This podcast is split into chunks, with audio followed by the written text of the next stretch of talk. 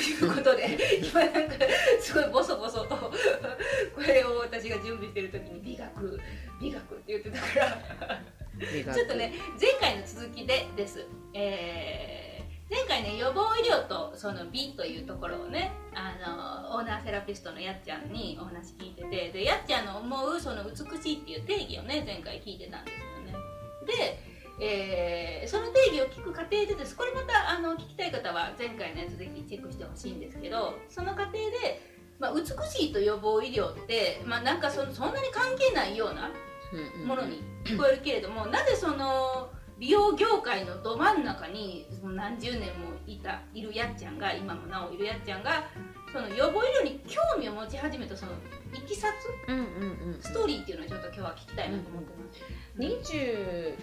20代前半にこの仕事を始めて、えーと、そもそも、えーと、セラピストの仕事の役割をかつての上司に言われ、それが人の人生に触れる仕事やって、うん、肌は内臓と心の鏡みたいな、まあ、割とこう当たり前な言い方なんですけど、えっ、ー、とねもうあのもともとだからヨーロッパの考えでその上司曰くなんやけど実際は分かんないんですけど二十歳になって成人したらお母さんに手引っ張られて連れて行かれるのがエステサロンなのよって。なんか若い時から自分の肌や体のことをプロに任せて、えーと、ケアをしなさいっていう、まあ、もうほぼ文化みたいなものがあるらしくて。だから日本は年を重ね取ってから行くんだけど余裕がある人が。そもそもヨーロッパってめちゃくちゃ早くてそれはなぜかといったら予防美予防美容なんですよみたいなこと言われて。でまあ歯の検診に行くようなもんだと思うんだけどもうすでにその20代前半に予防っていう言葉のワードが入社してすぐにもあったんですよ。で、えっと、会社としての方針はそれで契約を取れっていう話だったと思うんだけどそういうことをしゃべってなるほどね。そのね、うん、そう予防早めにし、ね、早めにしなあかんみたいな。でもそれはちょっと私の中では。お金出しはれなって、うんうん、そうですねあでもねやっぱり実際のところあの20代前半でお手入れを始めた人っていうのはうちでも結構お客さんで多いね大学生から来た人。30になった時にほぼほぼお金と時間がかかってなくてあのなんなら安いと思う投資として。でなんかその辺からあ予防って大事やなと思った時に、まあ、ニキビとかアトピーとかすごいトラブルに携わった時にこれはもう医療の範囲だからあの医療者じゃない段階で全部を取り組むっていうのは非常に難しいと思うとね、まあ、知識もそうだしあとは立場上も。でだけど皮膚科に行ってもニキビアトピーが治らない人がエステサロンには来るわけですよ。で改善されて良くなったりするわけですよ、うん、っていうのは別にうちじゃなくてもあると思うしでもっと私はトラブルに関してちゃんときっちりした効果と証明をしたいと思った時にもう早い段階もう結構2年目ぐらいからもうあの代替医療予防医療っていうのはもうすぐ近くにあってでまあまあでも海外の考え方かなその予防するっていうのと,、えーと、西洋医学以外の医療がある、うん、っていう東洋医学も含め代替医療もっていうとことやっぱりそのなってから来るのではなくてトラブルがあってから来るのではなくて、まあ、あの老化予防にしたかて、まあ、シワたるみとかニキビアトピーも含めて皆さんある状態で来はるわけじゃないですか。ある状態で来るんじゃなくてない時にならないようにするっていう考え方が予防予防だと思うのでその考え方が私はすごくぴったりきて、うん、だとするならばこのセラピストっていう仕事を続けていこうと思ったわけ。だとするな。あのその予防するっていうことをやれる仕組みやれる形の店があるんだったらあの予防する側を伝えていく人になりたい。肌のことも体のことも。でなるほどね、うんうん、その起きてしまったことを対処する云々もまあ大事やけれども、うんうん、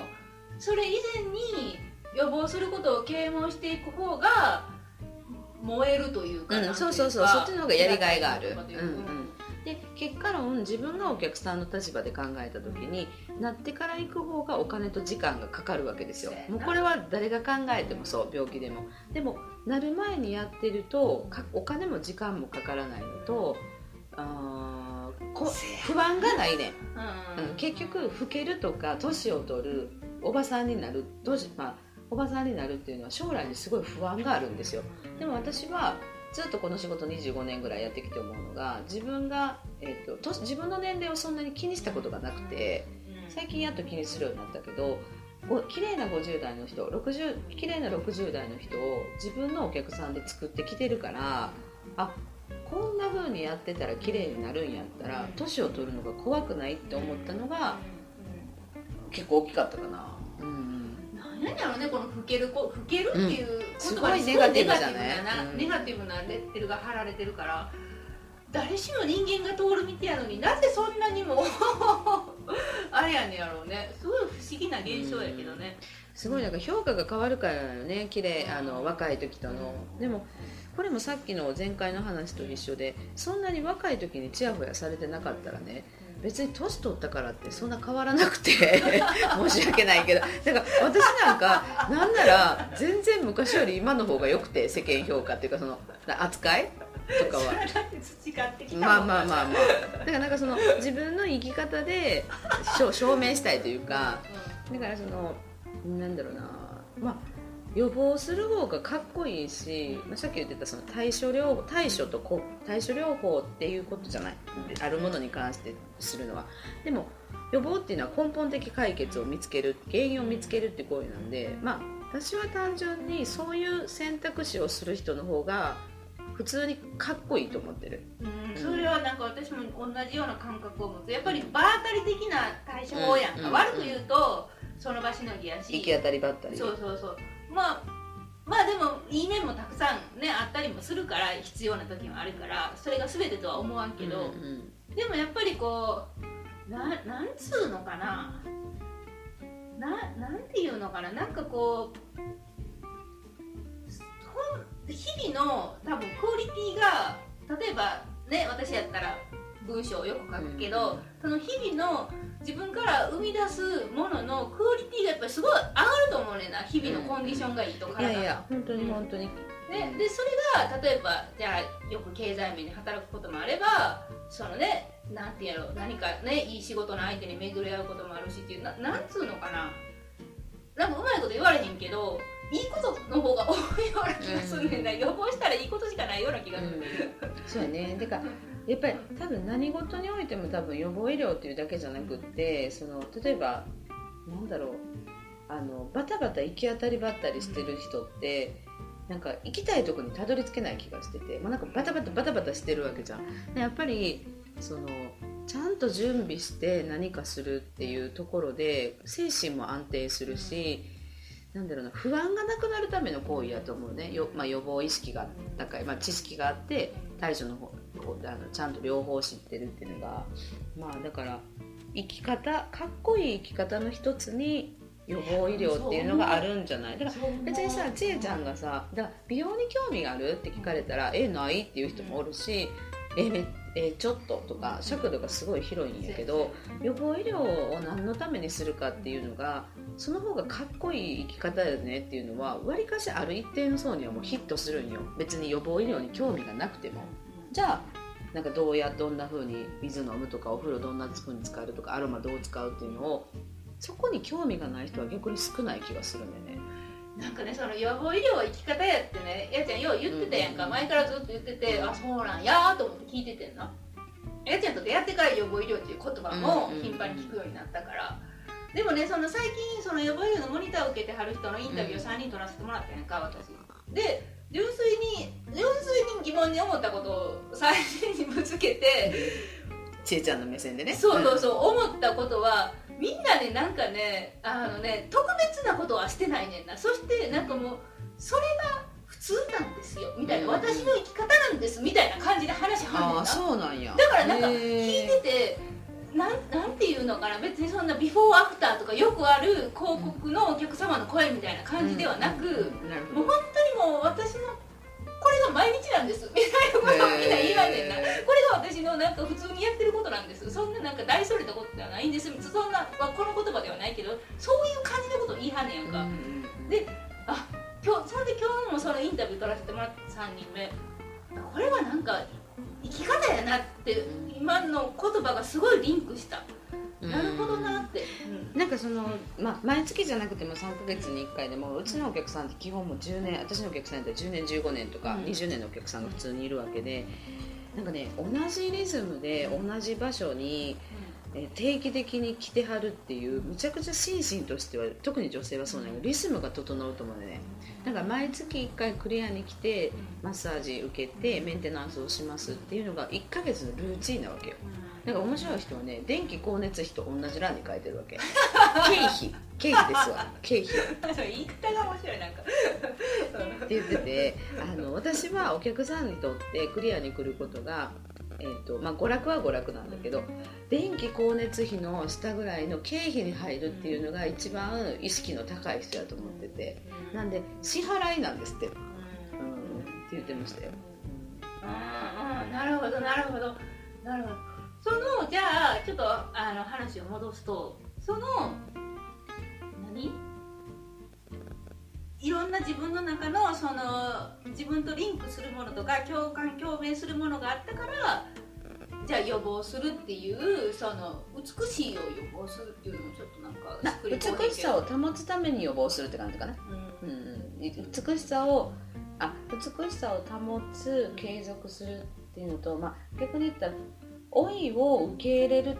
あ老いを受け入れるかな。予防医療予防してってあメンテナンスしたらこんなに変わるっていうことを知っていると老いに対しての恐れがなくなるんですよ私は明らかこの仕事をして自分の中で変わったのが年齢を重ねることの恐怖がほとんどなくなったのね。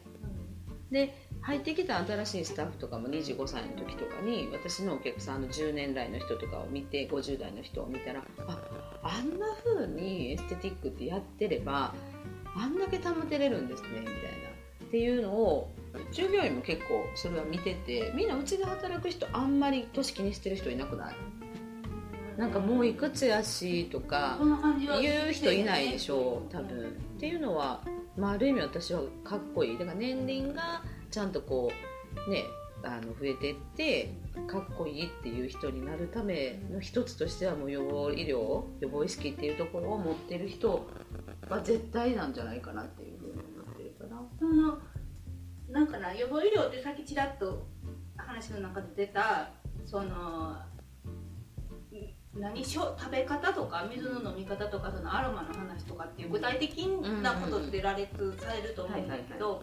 そういうものが与える影響っていうのはその外見的なものと内面的なものと2つあるっていうこと、そうだね。あのいほとんどは、まあ、例えば水分を取るとかお風呂に使うとか栄養をしっかり取るとか羅列することはたくさんあるんやけど私はやっぱりなんやろな一番大事なのは自分の体に意識を持つって行為やと思うね予防医療っていうのは。なんで何々をするリンパマッサージをするヨガをする、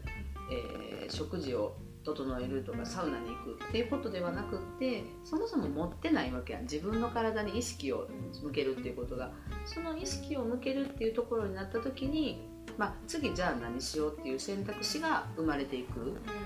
じゃあ次今日はこれ何選ぼうみたいな感じなんでまあなんだろうな。そうだね。意識を向けて取捨選択する力をつけるみたいな感じが私の中の予予防医療。自分の調子に合わせて。合わせって。それをセルフセルフでできる。っていう感じ。じゃああれやね。なんかその、まあ、日本人がどうかは分からへんけどおそらく私も含めたあの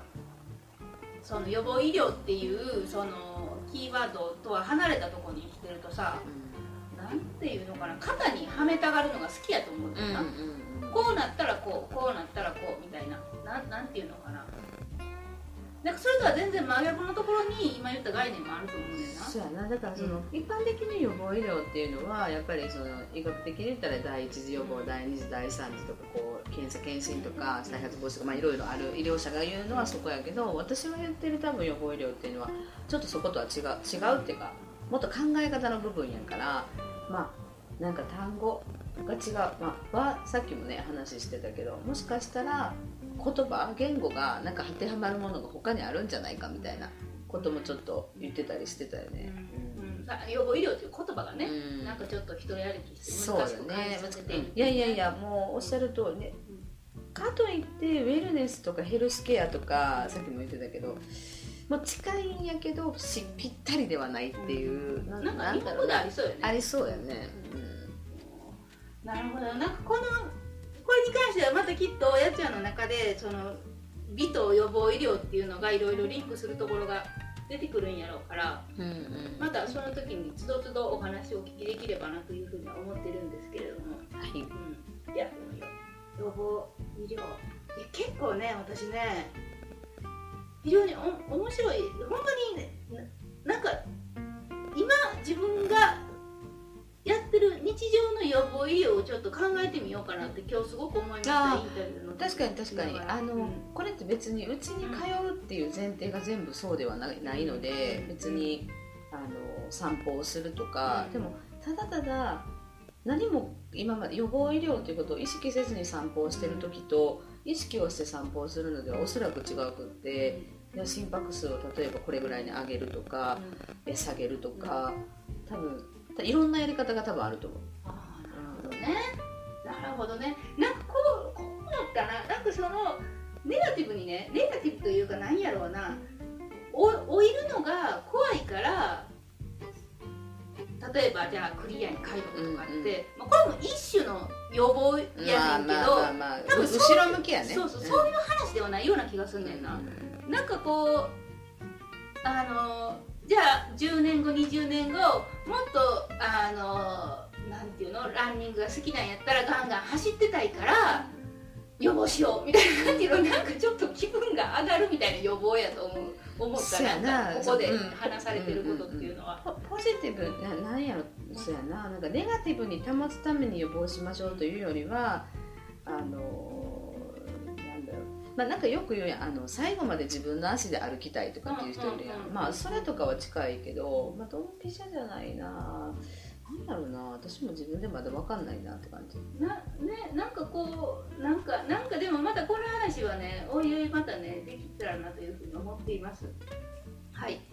では今回はこんな感じで終わりましょうか。はい、はい、えーこのクリアの時間では、えーあなたからの健康や美に関するお悩みを募集しておりますので、えー概要欄の、えーリンクからぜひ、えー遠慮なくご質問いただければと思います、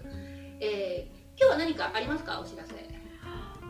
えーっとあ9月の、はい。そういや18日にはい。久々にプライスレスを、あのお題をお気持ちで払うっていうのをちょっと1年ぶりぐらいに、あの